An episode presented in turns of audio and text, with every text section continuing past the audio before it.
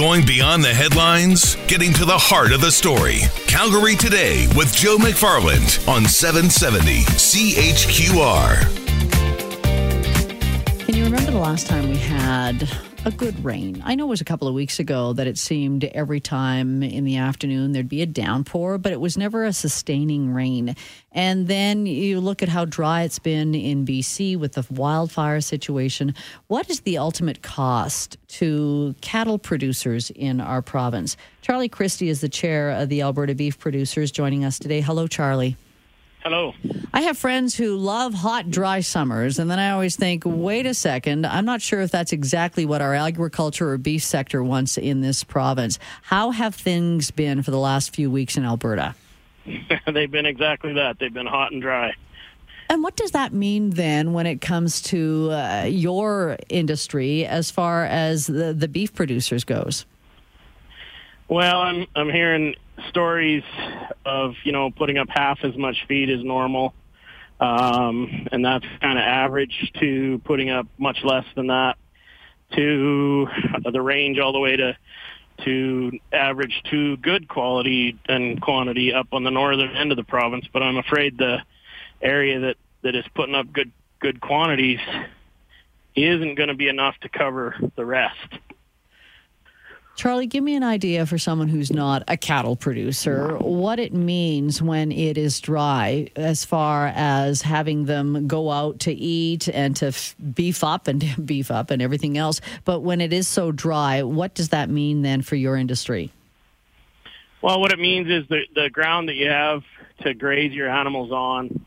Generally, we rely on some regrowth um, the cattle will go off and go out and they'll eat off a little bit of the top and you'll move them off to another piece. And while you have them off of that piece it's it's a recovery period and it grows back.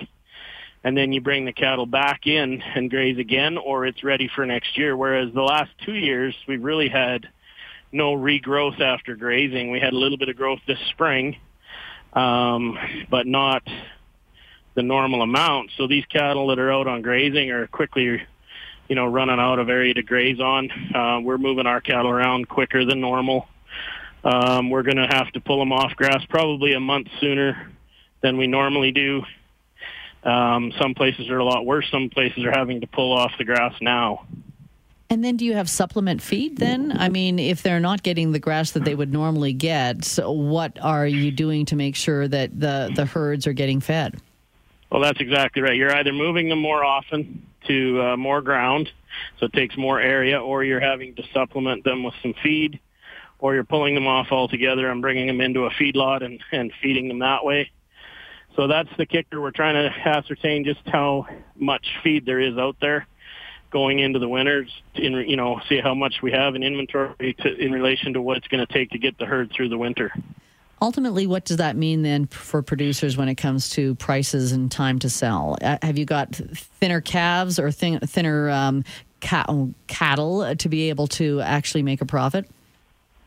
Well, it's not so much thinner cattle. The cattle we watch very closely to make sure they're not thinner. Calf, the calf uh, crop will definitely likely be lighter because the cattle are stressed a little bit, but they'll just be generally smaller calf. Um, anybody's guess what the market will do. The, you know, the calf market looks to be strong. It's going to be the cows that have to go to market because there's no feed for them. That that'll pressure the the cow end of things, the pound cows, which are bought by the pound. Some of these cows will go to other farms. Um, some people will find a place to have their cattle fed for them, or some may have to sell off a percentage of their herd to to balance out the equation to the feed that they have, right? So the they don't have enough to feed 100 cows, maybe they have enough to feed 75. Charlie, um, thanks for giving us a bit of insight into your sector, and I guess all we can hope for is rain. That's exactly right. Thanks, Charlie. Thank you. Charlie Christie, Chair of the Alberta Beef Producers. It's 555 on Calgary Today.